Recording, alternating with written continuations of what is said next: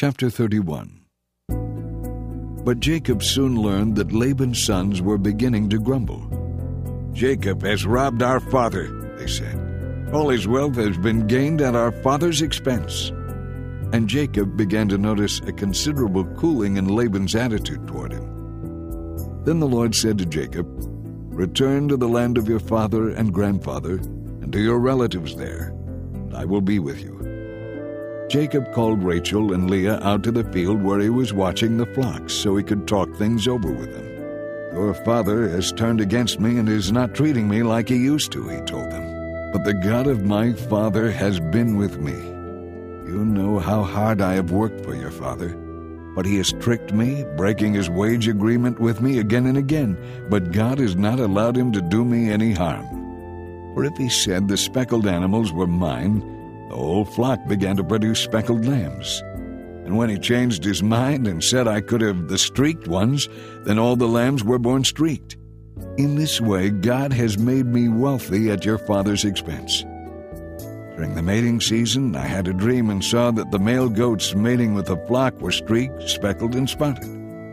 Then in my dream, the angel of God said to me, Jacob. And I replied, Yes, I'm listening. The angel said, Look, and you will see that only the streaked, speckled, and spotted males are mating with the females of your flock. For I have seen all that Laban has done to you. I am the God you met at Bethel, the place where you anointed the pillar of stone and made a vow to serve me.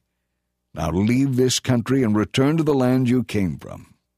Rachel and Leah said, That's fine with us. There's nothing for us here. None of our father's wealth will come to us anyway. He has reduced our rights to those of foreign women. He sold us, and what he received for us has disappeared. The riches God has given you from our father are legally ours, and our children's to begin with. So go ahead and do whatever God has told you. So Jacob put his wives and children on camels. He drove the flocks in front of him, all the livestock he had acquired at Padan Aram, and set out on his journey to the land of Canaan where his father Isaac lived. At the time they left, Laban was some distance away, shearing his sheep. Rachel stole her father's household gods and took them with her. They set out secretly and never told Laban they were leaving. Jacob took all his possessions with him and crossed the Euphrates River, heading for the territory of Gilead. Laban didn't learn of their flight for three days. But when he did, he gathered a group of his relatives and set out in hot pursuit. He caught up with them seven days later in the hill country of Gilead. But the previous night God had appeared to Laban in a dream. Be careful about what you say to Jacob, he was told.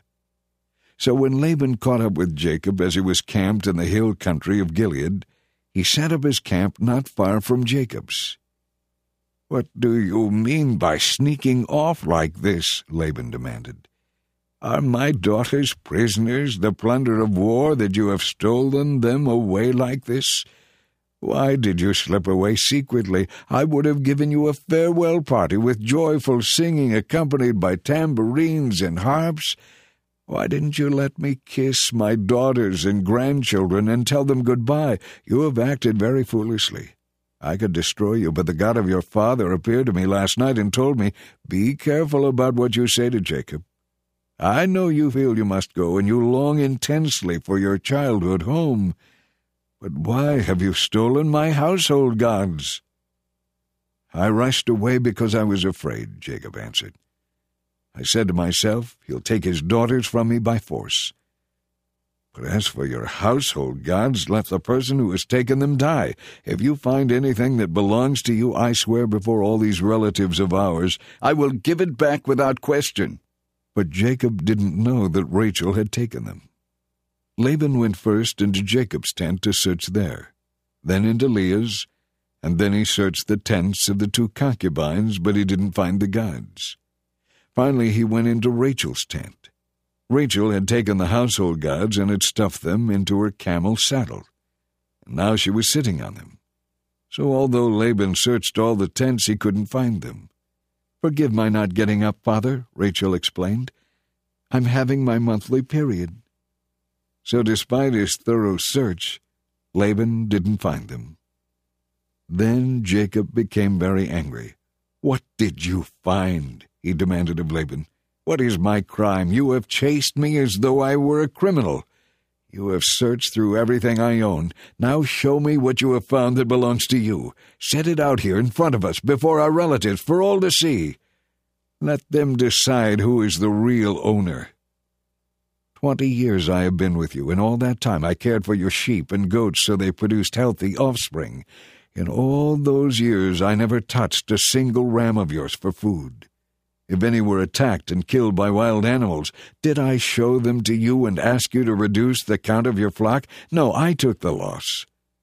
You made me pay for every animal stolen from the flocks, whether the loss was my fault or not. I worked for you through the scorching heat of the day and through cold and sleepless nights. Yes, twenty years, fourteen of them earning your two daughters, and six years to get the flock.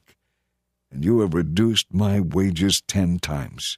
In fact, except for the grace of God, the God of my grandfather Abraham, the awe inspiring God of my father Isaac, you would have sent me off without a penny to my name. But God has seen your cruelty and my hard work. That is why he appeared to you last night and vindicated me.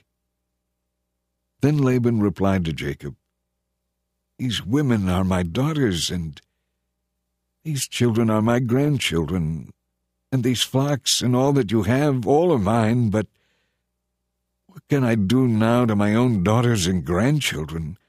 Come now, and we will make a peace treaty, you and I, and we will live by its terms. So Jacob took a stone and set it up as a monument. He also told his men to gather stones and pile them up in a heap. Jacob and Laban then sat down beside the pile of stones to share a meal. They named it Witness Pile, which is Jegar Sahadutha in Laban's language, and Galeed in Jacob's. This pile of stones will stand as a witness to remind us of our agreement, Laban said. This place was also called Mizpah, for Laban said, May the Lord keep watch between us to make sure that we keep this treaty when we are out of each other's sight. I won't know about it if you are harsh to my daughters or if you take other wives, but God will see it. This heap of stones and this pillar stand between us as a witness of our vows.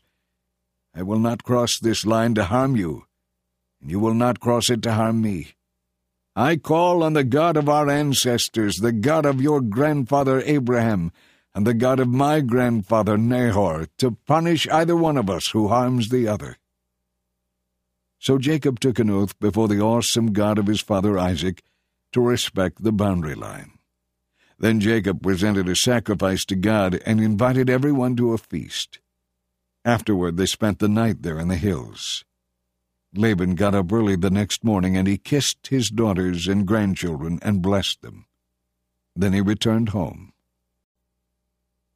Chapter 32 As Jacob and his household started on their way again, angels of God came to meet him. When Jacob saw them, he exclaimed, This is God's camp. So he named the place Mahanaim Jacob now sent messengers to his brother Esau in Edom, the land of Seir. He told them, Give this message to my master Esau. Humble greetings from your servant Jacob. I have been living with Uncle Laban until recently, and now I own oxen, donkeys, sheep, goats, and many servants, both men and women. I have sent these messengers to inform you of my coming, hoping that you will be friendly to us. The messengers returned with the news that Esau was on his way to meet Jacob with an army of 400 men. Jacob was terrified at the news. He divided his household, along with the flocks and herds and camels, into two camps. He thought, if Esau attacks one group, perhaps the other can escape. Then Jacob prayed, O God of my grandfather Abraham and my father Isaac, Oh Lord, you told me to return to my land and to my relatives, and you promised to treat me kindly. I am not worthy of all the faithfulness and unfailing love you have shown to me, your servant. When I left home, I owned nothing except a walking stick, and now my household fills two camps.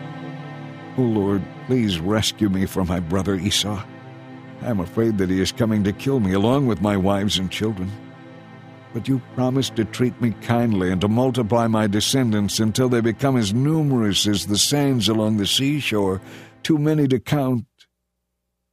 Jacob stayed where he was for the night and prepared a present for Esau. Two hundred female goats, twenty male goats, two hundred ewes, twenty rams, thirty female camels with their young, forty cows, ten bulls, twenty female donkeys, and ten male donkeys. He told his servants to lead them on ahead, each group of animals by itself, separated by a distance in between. He gave these instructions to the men leading the first group. When you meet Esau, he will ask, Where are you going? Whose servants are you? Whose animals are these? You should reply, These belong to your servant Jacob. They are a present for his master Esau. He is coming right behind us. Jacob gave the same instructions to each of the herdsmen and told them, You are all to say the same thing to Esau when you see him. And be sure to say, Your servant Jacob is right behind us. Jacob's plan was to appease Esau with a presents before meeting him face to face. Perhaps, Jacob hoped, he will be friendly to us. So the presents were sent on ahead, and Jacob spent that night in the camp. But during the night Jacob got up and sent his two wives, two concubines, and eleven sons across the Jabbok River. After they were on the other side, he sent over all his possessions. This left Jacob all alone in the camp, and a man came and wrestled with him until dawn. When the man saw that he couldn't win the match, he struck Jacob's hip and knocked it out of joint at the socket. Then the man said, Let me go, for it is dawn. But Jacob panted, I will not let you go unless you bless me. What is your name? the man asked. He replied, Jacob. Your name will no longer be Jacob, the man told him. It is now Israel, because you have struggled with both God and men and have won. What is your name? Jacob asked him. Why do you ask? The man replied. Then he blessed Jacob there. Jacob named the place Peniel, face of God, for he said, I have seen God face to face, yet my life has been spared. The sun rose as he left Peniel, and he was limping because of his hip. That is why even today the people of Israel don't eat meat from near the hip, in memory of what happened that night. Chapter 33 Then in the distance Jacob saw Esau coming with his four hundred men. Jacob now arranged his family into a column, with his two concubines and their children at the front, Leah and her children next, and Rachel and Joseph last. Then Jacob went on ahead. As he approached his brother, he bowed low seven times before him. Then Esau ran to meet him and embraced him affectionately and kissed him. Both of them were in tears. Then Esau looked at the women and children and asked, Who are these people with you? These are the children God has graciously given to me, Jacob replied. Then the concubines came forward with their children and bowed low before him. Next Leah came with her children, and they bowed down. Finally, Rachel and Joseph came and made their vows. And what were all the flocks and herds I met as I came? Esau asked. Jacob replied, They are gifts, my lord, to ensure your goodwill. Brother, I have plenty, Esau answered. Keep what you have. No, please accept them, Jacob said. For what a relief it is to see your friendly smile. It is like seeing the smile of God. Please take my gifts, for God has been very generous to me. I have more than enough. Jacob continued to insist. So Esau finally accepted them. Well, let's be going, Esau said. I will stay with you and lead the way. But Jacob replied, You can see, my lord, that some of the children are very young, and the flocks and herds have their young too. If they are driven too hard, they may die. So go on ahead of us. We will follow at our own pace and meet you at Seir. Well, Esau said, at least let me leave some of my men to guide and protect you. There is no reason for you to be so kind to me, Jacob insisted. So Esau started back to Seir that same day. Meanwhile, Jacob and his household traveled on to Succoth. There he built himself a house and made shelters for his flocks and herds. That is why the place was named Succoth.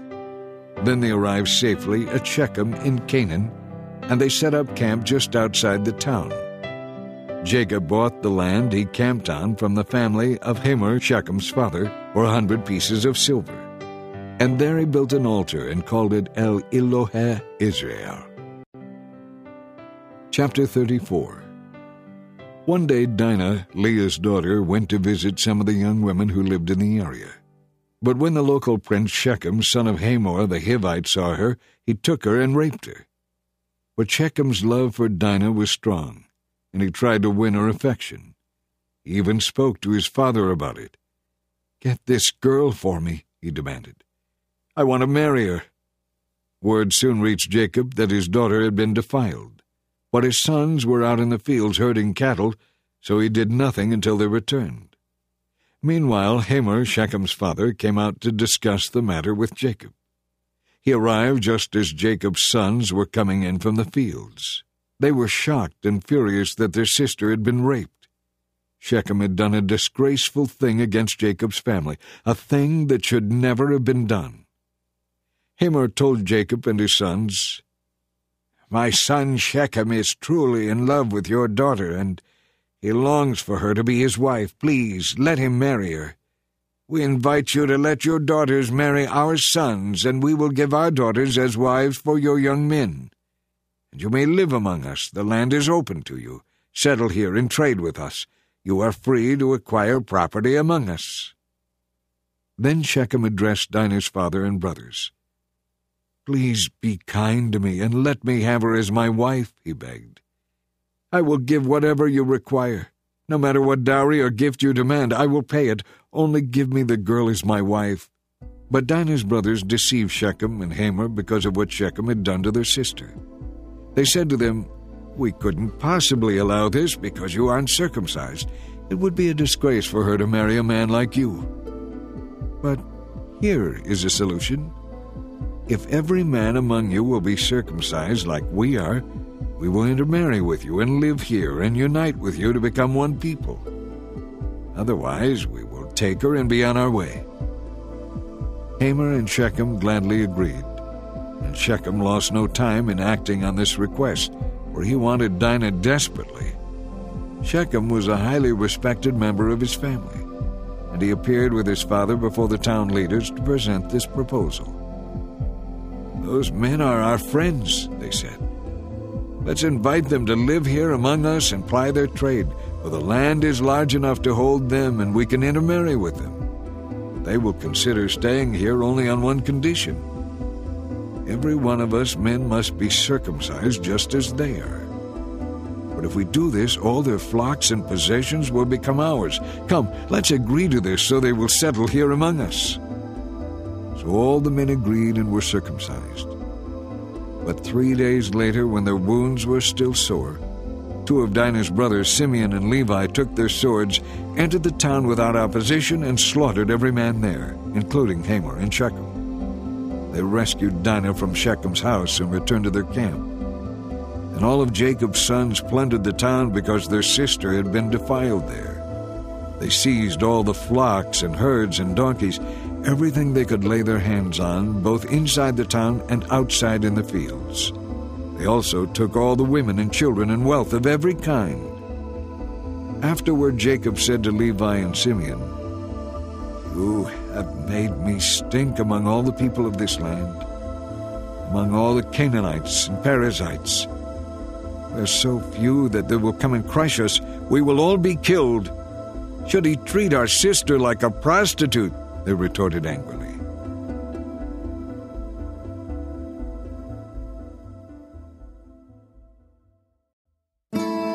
Chapter 35 God said to Jacob, Now move on to Bethel and settle there.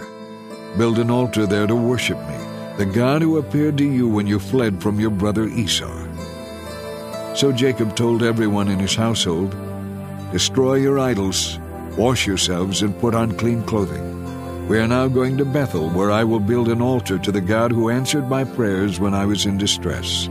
He has stayed with me wherever I have gone. So they gave Jacob all their idols and their earrings, and he buried them beneath the tree near Shechem.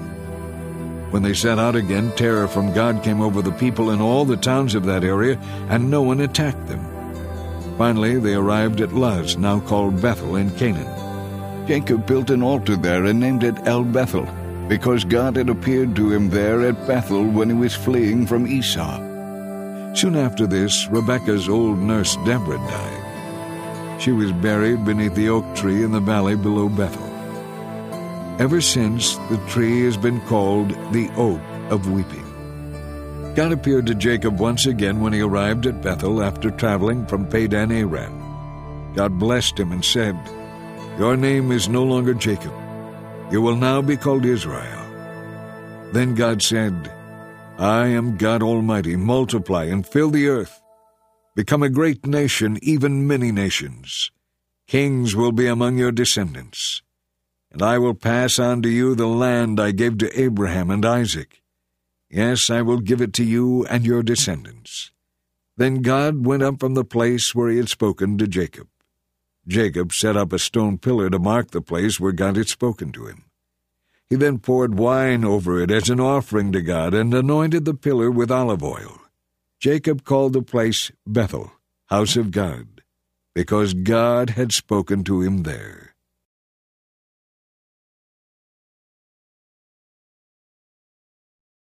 Leaving Bethel, they traveled on toward Ephrath, that is Bethlehem. But Rachel's pains of childbirth began while they were still some distance away. After a very hard delivery, the midwife finally exclaimed, Don't be afraid. You have another son. Rachel was about to die, but with her last breath she named him Benoni. The baby's father, however, called him Benjamin. So Rachel died and was buried on the way to Ephrath, that is, Bethlehem. Jacob set up a stone monument over her grave, and it can be seen there to this day. Jacob then traveled on and camped beyond the Tower of Eder. While he was there, Reuben slept with Bilhah, his father's concubine, and someone told Jacob about it. These are the names of the twelve sons of Jacob. The sons of Leah were Reuben, Jacob's oldest son, Simeon, Levi, Judah, Issachar, and Zebulun. The sons of Rachel were Joseph and Benjamin. The sons of Bilhah, Rachel's servant, were Dan and Naphtali. The sons of Zilpah, Leah's servant, were Gad and Asher. These were the sons born to Jacob at Padan Aram. So Jacob came home to his father Isaac in Mamre which is near Kiriath Arba, now called Hebron, where Abraham had also lived. Isaac lived for 180 years, he died at a ripe old age, joining his ancestors in death. Then his sons Esau and Jacob buried him. Chapter 36 This is the history of the descendants of Esau, also known as Edom. Esau married two young women from Canaan. Adah, the daughter of Elon the Hittite, and Oholibamah, the daughter of Anah and granddaughter of Zibeon the Hivite. He also married his cousin Basemath, was the daughter of Ishmael and the sister of Nebaioth. Esau and Adah had a son named Eliphaz. Esau and Basemath had a son named Reuel. Esau and Oholibamah had sons named Jeush, Jalam, and Korah. All these sons were born to Esau in the land of Canaan. Then Esau took his wives, children, household servants, cattle, and flocks, all the wealth he had gained in the land of Canaan, and moved away from his brother Jacob. There was not enough land to support them both because of all their cattle and livestock. So Esau, also known as Edom, settled in the hill country of Seir. This is a list of Esau's descendants, the Edomites, who live in the hill country of Seir. Among Esau's sons were Eliphaz, the son of Esau's wife Adah, and Reuel, the son of Esau's wife Basemath. The sons of Eliphaz were Teman, Omar, Zepho, Gatam, and Kenaz. Eliphaz had another son named Amalek, born to Timnah his concubine. These were all grandchildren of Esau's wife Adah. The sons of Reuel were Nahath, Zerah, Shammah, and Mizzah. These were all grandchildren of Esau's wife Basemath. Esau also had sons through Oholibamah, the daughter of Anah, and granddaughter of Zibeon. Their names were Jeush, Jalam, and Korah. Esau's children and grandchildren became the leaders of different clans.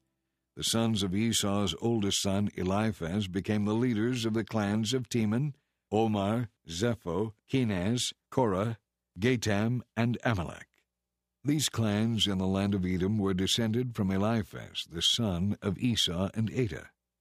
The sons of Esau's son Reuel became the leaders of the clans of Nahath, Zerah, Shammah, and Mizzah. These clans in the land of Edom were descended from Reuel, the son of Esau, and Basemath. The sons of Esau and his wife Oholibamah became the leaders of the clans of Jeush, Jalam, and Korah. These are the clans descended from Esau's wife Oholibamah, the daughter of Anah. These are all the clans descended from Esau, also known as Edom. These are the names of the tribes that descended from Seir the Horite, one of the families native to the land of Seir Lotan, Shobal, Zibeon, Anah, Dishon, Ezer, and Dishan. These were the Horite clans, the descendants of Seir who lived in the land of Edom. The sons of Lotan were Horai and Heman. Lotan's sister was named Timnah.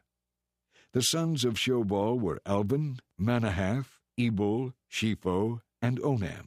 The sons of Zibeon were Aiah and Anah. This is the Anah who discovered the hot springs in the wilderness while he was grazing his father's donkeys. The son of Anah was Dishon, and Oholibamah was his daughter. The sons of Dishon were Hemdan, Eshban, Ithran, and Kiran. The sons of Ezer were Bilhan, Zaavan, and Achan. The sons of Dishan were Uz and Aran. So the leaders of the Horite clans were Lotan, Shobal, Zibeon, Anah, Dishon, Ezer, and Dishan. The Horite clans are named after their clan leaders who lived in the land of Seir. These are the kings who ruled in Edom before there were kings in Israel. Bela, son of Beor, who ruled from his city of Dinhabah. When Bela died, Jobab, son of Zerah from Bozrah, became king. When Jobab died, Husham from the land of the Temanites became king. When Husham died, Hadad, son of Bedad, became king and ruled from the city of Avith. He was the one who destroyed the Midianite army in the land of Moab. When Hadad died, Samlah from the city of Masrekah became king. When Samlah died, Shaul from the city of Rehoboth on the Euphrates River became king. When Shaul died, Baal Hanan, son of Akbor, became king. When Baal Hanan died, Hadad became king and ruled from the city of Pau. Hadad's wife was Mehetabel, the daughter of Matred and granddaughter of Mezahab. These are the leaders of the clans of Esau who lived in the places named for them Timnah, Alvah, Jetheth, Oholibamah, Elah, Pinon, Kenaz, Teman, Mibzar, Magdiel, and Iram. These are the names of the clans of Esau, the ancestor of the Edomites, each clan giving its name to the area it occupied. Chapter 37 So Jacob settled again in the land of Canaan where his father had lived. This is the history of Jacob's family. When Joseph was seventeen years old, he often tended his father's flocks with his half brothers, the sons of his father's wives Bilhah and Zilpah. But Joseph reported to his father some of the bad things his brothers were doing. Now Jacob loved Joseph more than any of his other children because Joseph had been born to him in his old age. So one day he gave Joseph a special gift, a beautiful robe. But his brothers hated Joseph because of their father's partiality. They couldn't say a kind word to him. One night Joseph had a dream and promptly reported the details to his brothers, causing them to hate him even more. Listen to this dream, he announced. We were out in the field tying up bundles of grain. my bundle stood up, and then your bundles all gathered around and bowed low before it. So, you are going to be our king, are you? His brothers taunted. And they hated him all the more for his dream and what he had said. Then Joseph had another dream and told his brothers about it. Listen to this dream, he said. The sun, moon, and eleven stars bowed low before me. This time he told his father as well as his brothers, and his father rebuked him. What do you mean? his father asked. Will your mother, your brothers, and I actually come and bow before you?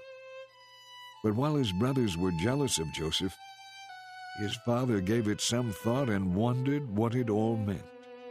Soon after this, Joseph's brothers went to pasture their father's flocks at Shechem. When they had been gone for some time, Jacob said to Joseph, Your brothers are over at Shechem with the flocks. I'm going to send you to them. I'm ready to go, Joseph replied. Go and see how your brothers and the flocks are getting along, Jacob said. Then come back and bring me word. So Jacob sent him on his way, and Joseph traveled to Shechem from his home in the valley of Hebron. When he arrived there, a man noticed him wandering around the countryside. What are you looking for? he asked. For my brothers and their flocks, Joseph replied. Have you seen them? Yes, the man told him. Well, they are no longer here. I heard your brothers say they were going to Dothan. So Joseph followed his brothers to Dothan and found them there. When Joseph's brothers saw him coming, they recognized him in the distance and made plans to kill him. Here comes that dreamer, they exclaimed. Come on, let's kill him and throw him into a deep pit. We can tell our father that a wild animal has eaten him. Then we'll see what becomes of all his dreams. But Reuben came to Joseph's rescue. Let's not kill him, he said. Why should we shed his blood? Let's just throw him alive into this pit here. That way he will die without our having to touch him. Reuben was secretly planning to help Joseph escape, and then he would bring him back to his father. So when Joseph arrived, they pulled off his beautiful robe and threw him into the pit. This pit was normally used to store water, but it was empty at the time. Then, just as they were sitting down to eat, they noticed a caravan of camels in the distance coming toward them. It was a group of Ishmaelite traders taking spices, balm, and myrrh from Gilead to Egypt. Judah said to the others, What can we gain by killing our brother? That would just give us a guilty conscience. Let's sell Joseph to those Ishmaelite traders. Let's not be responsible for his death. After all, he is our brother. And his brothers agreed.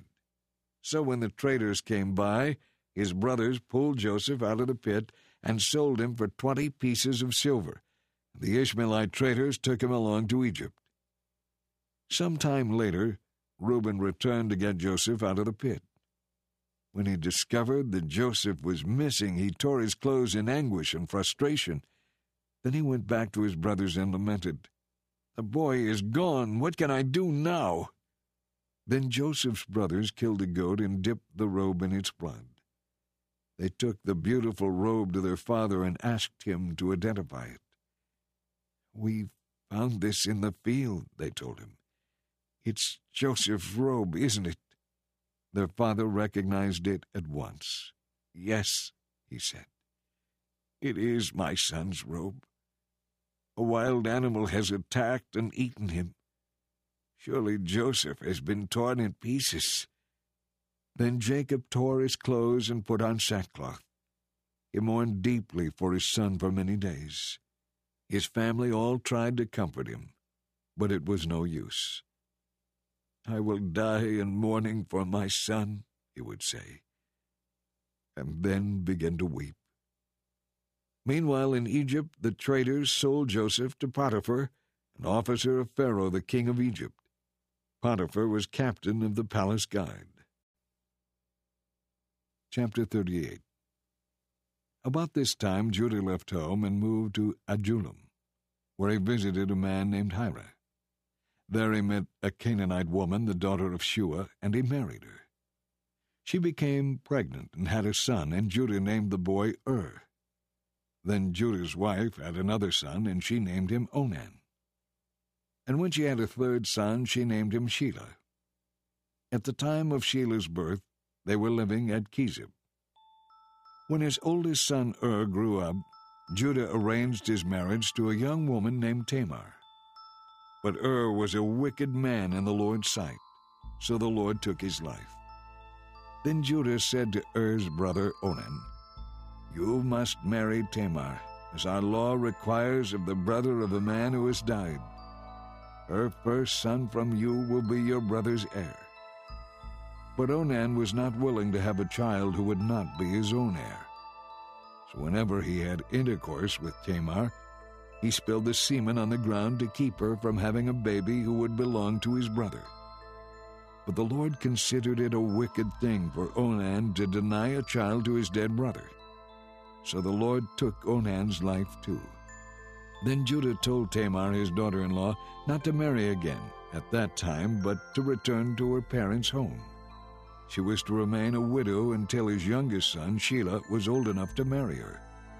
But Judah didn't really intend to do this because he was afraid Shelah would also die, like his two brothers. So Tamar went home to her parents. In the course of time, Judah's wife died. After the time of mourning was over, Judah and his friend Hira the Adullamite went to Timnah to supervise the shearing of his sheep. Someone told Tamar that her father in law had left for the sheep shearing at Timnah. Tamar was aware that Shelah had grown up, but they had not called her to come and marry him. So she changed out of her widow's clothing and covered herself with a veil to disguise herself.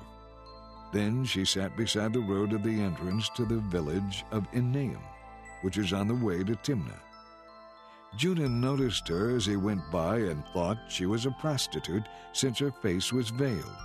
So he stopped and propositioned her to sleep with him not realizing that she was his own daughter-in-law.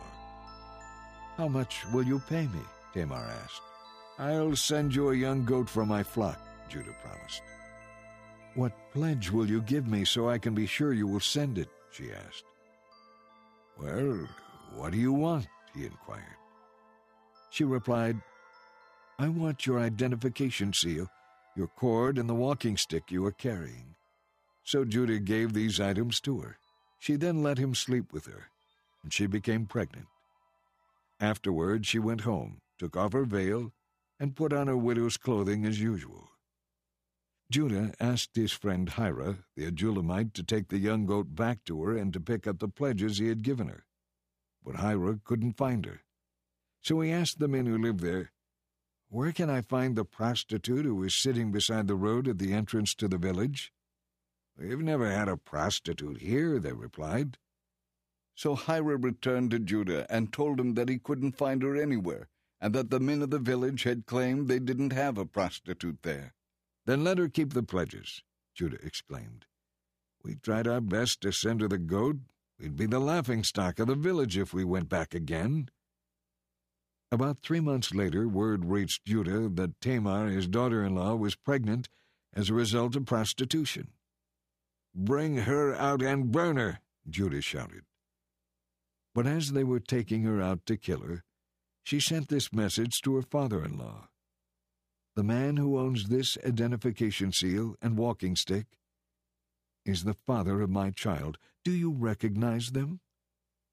Judah admitted that they were his and said, She is more in the right than I am, because I didn't keep my promise to let her marry my son Shelah.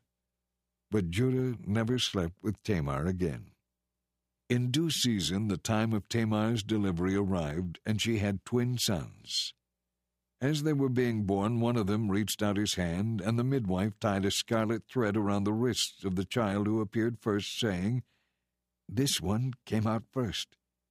But then he drew back his hand, and the other baby was actually the first to be born. What?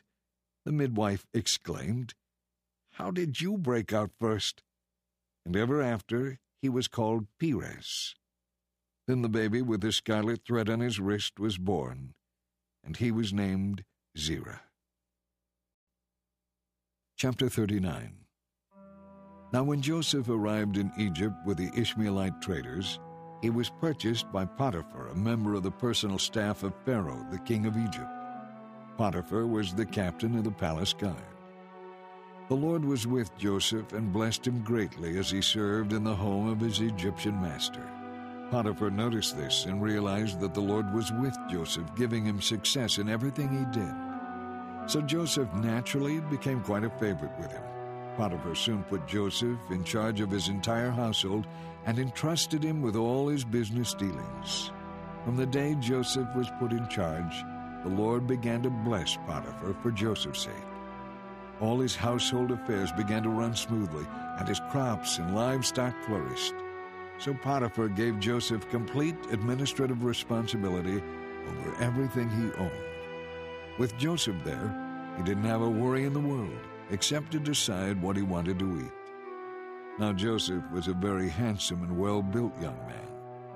And about this time, Potiphar's wife began to desire him and invited him to sleep with her. But Joseph refused. Look, he told her, my master trusts me with everything in his entire household. No one here has more authority than I do. He has held back nothing from me except you because you are his wife.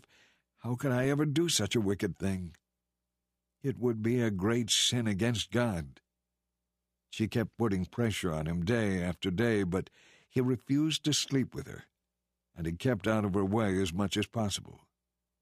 One day, however, no one else was around when he was doing his work inside the house. She came and grabbed him by his shirt, demanding, Sleep with me. Joseph tore himself away, but as he did, his shirt came off. She was left holding it as he ran from the house. When she saw that she had his shirt and that he had fled, she began screaming. Soon all the men around the place came running. My husband has brought this Hebrew slave here to insult us, she sobbed. He tried to rape me, but I screamed. When he heard my loud cries, he ran and left his shirt behind with me. She kept the shirt with her, and when her husband came home that night, she told him her story. That Hebrew slave you've had around here tried to make a fool of me, she said. I was saved only by my screams. He ran out, leaving his shirt behind. After hearing his wife's story, Potiphar was furious. He took Joseph and threw him into the prison where the king's prisoners were held. But the Lord was with Joseph there too, and he granted Joseph favor with the chief jailer. Before long, the jailer put Joseph in charge of all the other prisoners and over everything that happened in the prison. The chief jailer had no more worries after that because Joseph took care of everything. The Lord was with him, making everything run smoothly and successfully. Chapter 40 Some time later, Pharaoh's chief cupbearer and chief baker offended him. Pharaoh became very angry with these officials, and he put them in the prison where Joseph was, in the palace of Potiphar, the captain of the guard. They remained in prison for quite some time, and Potiphar assigned Joseph to take care of them. One night the cupbearer and the baker each had a dream, and each dream had its own meaning. The next morning Joseph noticed the dejected look on their faces. Why do you look so worried today? he asked. And they replied, We both had dreams last night, but there is no one here to tell us what they mean. Interpreting dreams is God's business, Joseph replied. Tell me what you saw. The cupbearer told his dream first. In my dream, he said, I saw a vine in front of me. It had three branches that began to bud and blossom, and soon there were clusters of ripe grapes. I was holding Pharaoh's wine cup in my hand, so I took the grapes and squeezed the juice into it. Then I placed the cup in Pharaoh's hand. I know what the dream means, Joseph said. The three branches mean three days. Within three days, Pharaoh will take you out of prison and return you to your position as his chief cupbearer. And please have some pity on me when you are back in his favor. Mention me to Pharaoh and ask him to let me out of here. I was kidnapped from my homeland, the land of the Hebrews, and now I'm here in jail, but I did nothing to deserve it. When the chief baker saw that the first dream had such a good meaning, he told his dream to Joseph too. In my dream, he said, There were three baskets of pastries on my head. In the top basket were all kinds of bakery goods for Pharaoh, but the birds came and ate them. I'll tell you what it means, Joseph told him. The three baskets mean three days. Three days from now, Pharaoh will cut off your head and impale your body on a pole. Then birds will come and peck away at your flesh. Pharaoh's birthday came three days later, and he gave a banquet for all his officials and household staff. He sent for his chief cupbearer and chief baker, and they were brought to him from the prison. He then restored the chief cupbearer to his former position. But he sentenced the chief baker to be impaled on a pole just as Joseph had predicted. Pharaoh's cupbearer, however, promptly forgot all about Joseph, never giving him another thought.